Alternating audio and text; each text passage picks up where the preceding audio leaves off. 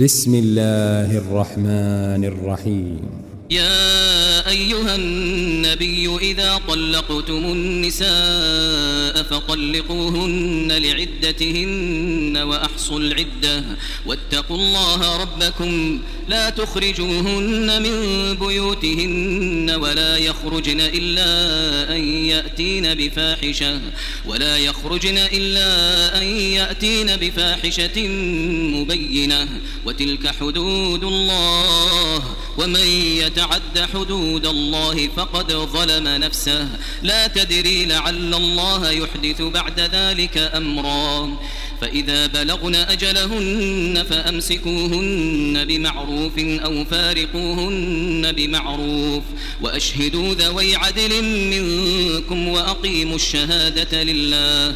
ذلكم يوعظ به من كان يؤمن بالله واليوم الآخر ومن يتق الله يجعل له مخرجا ويرزقه من حيث لا يحتسب ومن يتوكل على الله فهو حسبه إن الله بالغ أمره قد جعل الله لكل شيء قدرا واللائي يئسن من المحيض من نسائكم إن ارتبتم إن ارتبتم فعدتهن ثلاثة أشهر واللائي لم يحضن وأولاة الأحمال أجلهن أن يضعن حملهن ومن يتق الله يجعل له من أمره يسرا. ذلك أمر الله أنزله إليكم. ومن يتق الله يكفر عنه سيئاته ويعظم له أجرا. أسكنوهن من حيث سكنتم من وجدكم ولا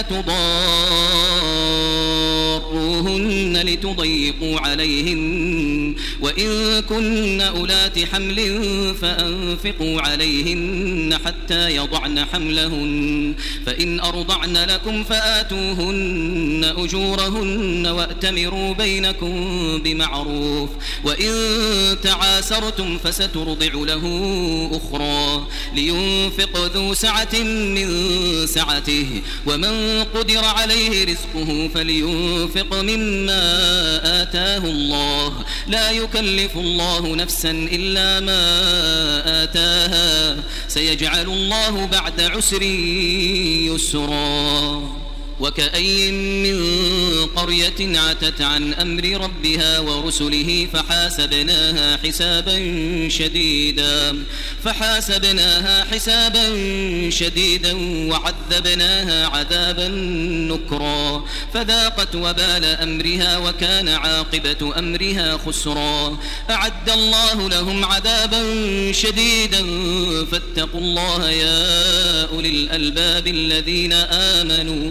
قد أنزل الله إليكم ذكرا. رسولا يتلو عليكم آيات الله مبينات ليخرج الذين آمنوا ليخرج الذين آمنوا وعملوا الصالحات من الظلمات إلى النور. ومن يؤمن بالله ويعمل صالحا يدخله جنات يدخله جنات تجري من تحتها الأنهار خالدين فيها أبدا. قد أحسن الله له رزقا.